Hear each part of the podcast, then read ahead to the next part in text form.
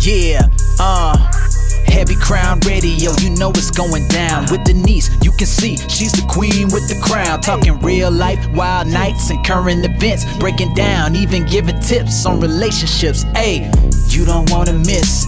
Ready, here we go. Keep it tuned in, Heavy Crown Radio. Super entertaining, yeah, that's for sure. Keep it tuned in, Heavy Crown Radio.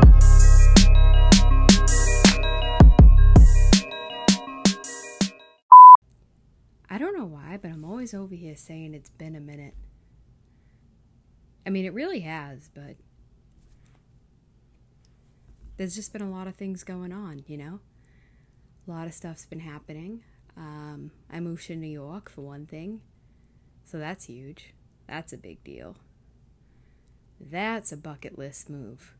I don't know if anybody's ever done that. Just up and moved packed your whole life into a U-Haul just said, I'm out of here. But I did. And I've been here about a week. Um, barely anything's unpacked, but that's because I got to put my bed together and I have a lot of like under the bed shit that, like, I mean, if you live in New York, you know how New York apartments go. You gotta get in where you fit in with your stuff. So, um, I mean, luckily there's a lot of space in here. There's there's a pretty good amount of real estate, but um, yeah, I have to get this place squared away because, uh, yeah, it's not looking too neat in here right now. Everything's all over the place. My Maryland photos aren't up yet. My bed's not put together. Um, my mattress got here though, so that's a good thing. But yeah, I'm still unpacking. I'm still kind of getting settled, and um, it's pretty crazy. It's pretty crazy, actually. I never like saw myself.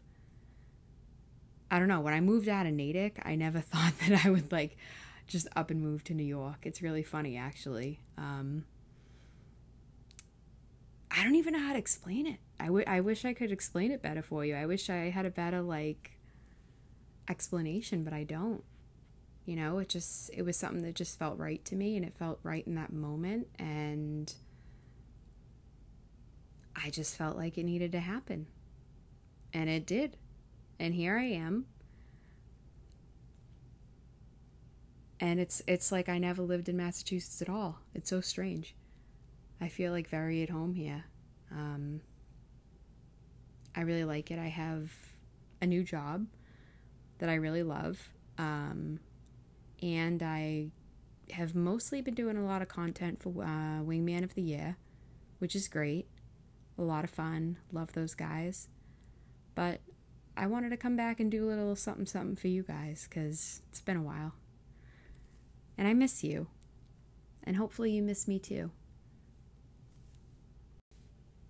But it's funny though because I do actually have a roommate. Um, for what my apartment cost back where I used to live, we have a pretty large place here.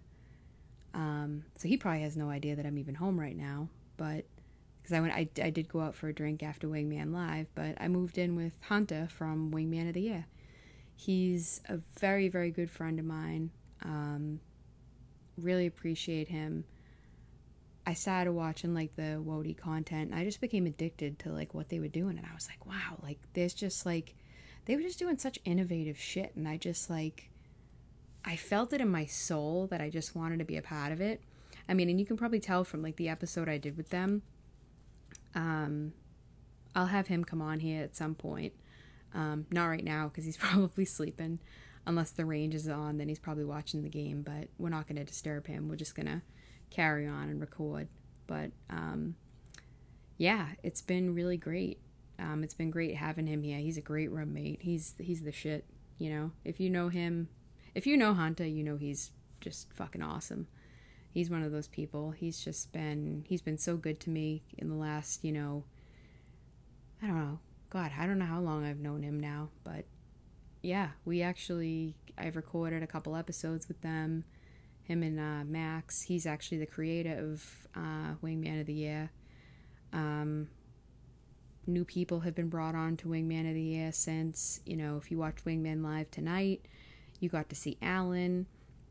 Um, we have Jack too, who's awesome. So shout out to Jack. And yeah, everything's just fallen into place. I feel like you manifest the good things that you want in your life. And it's funny because it's actually like a it's a crazy story I won't get into, but it's it's just crazy how you meet people and your life just like takes this shift, you know, because when I left Natick, I I like I said, I was not expecting to up and move to New York. I wasn't expecting to I was never expecting to put all of my shit into a U-Haul and drive couple hours away to start my life over. And that's basically what I'm doing right now, and I'm really enjoying it. And I'm unapologetic about that because I will say this that you know life life's very short. You only have so many chances you can take in life and if I stayed where I was in the situation that I was in that I won't get into, but if I stayed where I was, I would not have had the mental and physical growth that I'm experiencing right now. And I have to say, I wish that for all of you. Like, I really do. I wish that for everyone because I haven't had this kind of like mental clarity in a long time. And I think that's honestly the most fucking important thing you need in your life is to have mental clarity and to be able to look yourself in the mirror and know that you're doing the right thing. Like I have my good days and my bad days, but for the most part, I'm extremely happy. It's only been a, like how long have I been here? God. I moved in on the first. It's now what, the ninth? Eighth, ninth? Yeah, so I've been here for a little bit now. It's my second weekend in New York and I really enjoy being here, you know? It's great to have Hunter around. Um, it's great to have um, a lot of the people that are that are around me here. And you know, there was a lot of people back home that didn't support me. There was a lot of people that did, um, but there was quite a lot of people that I just kind of grew apart from. And I sat back and I just decided, you know what? Life is just nobody's going to knock on your door and say, hey, hi, here's the life of your dreams. You got to go out and get that shit for yourself. And I did that. And I'm going to continue to do that. I'm going to continue to work my ass off to get towards where I want to be. And I've always been that type of person. I've always been the type of person that when I wanted something, there was like nothing that was going to stop me from pursuing that and getting to where I wanted to be. Now, am I still single? Yeah. Am I upset about it? No. You know why? Because the type of man I want hasn't presented himself to me. And a lot of people are like, oh, you're so picky, da da da da. No, it's not about being picky. It's about respect. It's about like the type of dynamic I want from a relationship. It's the type of situation I want. And if it's not feeling right to me and I don't feel like somebody's rocking with me the way they should be, I don't feel good about it. I met a guy last weekend that I thought was really, really cool. Mm, that's my problem is I think I, I just I do background checks on people and then I find out who they really are and I'm like, oh good Christ. I really got myself into this one, didn't I? and uh yeah, I thank you next. Um so we're moving on. We're moving on. But I'm all right with that. I'm okay and plenty of guys in New York. Plenty of guys in New York, you know. So I'm not the least bit concerned. But what I will say is if you are out there and you're doubting yourself or you're doubting anything that really feels true to you and really feels like a good move for you, Whether it's getting up and moving across the country, whether it's getting up and getting out of your comfort zone to do something that you've never done before, get up and do it. Just get up and make it happen because like I said, life's not going to get up and happen for you. You have to get up and happen to life. And I, I've always loved that quote where it's like, you know, good things don't just happen to people. Like, people get up and happen to things, uh, something along those lines. And that's always stuck with me. And I actually still have my little hanging, like, uh, what is it, my little oyster shell. My father used to always say to me when I was a kid, the world is your oyster. And I was actually really happy because he called me tonight and was like, I wanted to check in on you and see how you were doing. When I saw like dad's cell, I was like, oh shit, somebody died. But not not to say not to talk shit about my dad to say my dad doesn't call me, but I very rarely hear from my dad because like I'll text him and he's like the worst texter. And uh, sometimes it's tough to call him because he's you know he works crazy hours you know even at you know God bless him 66 60 I think he's 66. He's going to be 67 this year, I think. But he um he works so many hours and he just he doesn't want to retire. He just he loves what he does. And it's hard sometimes it's hard to like get him and get in touch with him. Um but the time I did get to spend being at you know at home with my family was like sacred to me. And moving out was hard. My mom actually just told me that she picked my nephew up. Oh my god, I'm gonna cry. I don't want to cry. She picked my nephew up from school the other day, and he was like, "Nana, imagine if we moved to New York and we could see Auntie all the time." Oh, dude, I can't. I can't even tell you how much that kills me. I don't want to cry, but I love that little boy so much. Oh my god. And I love my niece too. Like I think leaving them behind and I left Brooklyn behind. That was really the three between the three of them. Like, God, I'm gonna burst into tears. That shit was really, really hard. Um, I just knew that like bringing Brooklyn here, it would have been a shit life for her. It wouldn't have been the kind of life that she deserves, like the life that she has at my parents' house, where she can run around freely, she can do her own thing. She's got, you know, there's other dogs there for her to play with. There's people there constantly. It's, you know, she's got a good dynamic there, you know? It's like she loves my family. And it like it kills me to be away from her. I tried to kind of like and I, this feels sounds like shitty, but like I tried to like disconnect from her in the last month because I didn't want to like be devastated when I left because like the last like like this weekend's her ninth birthday and I've like I've been through so much with that dog like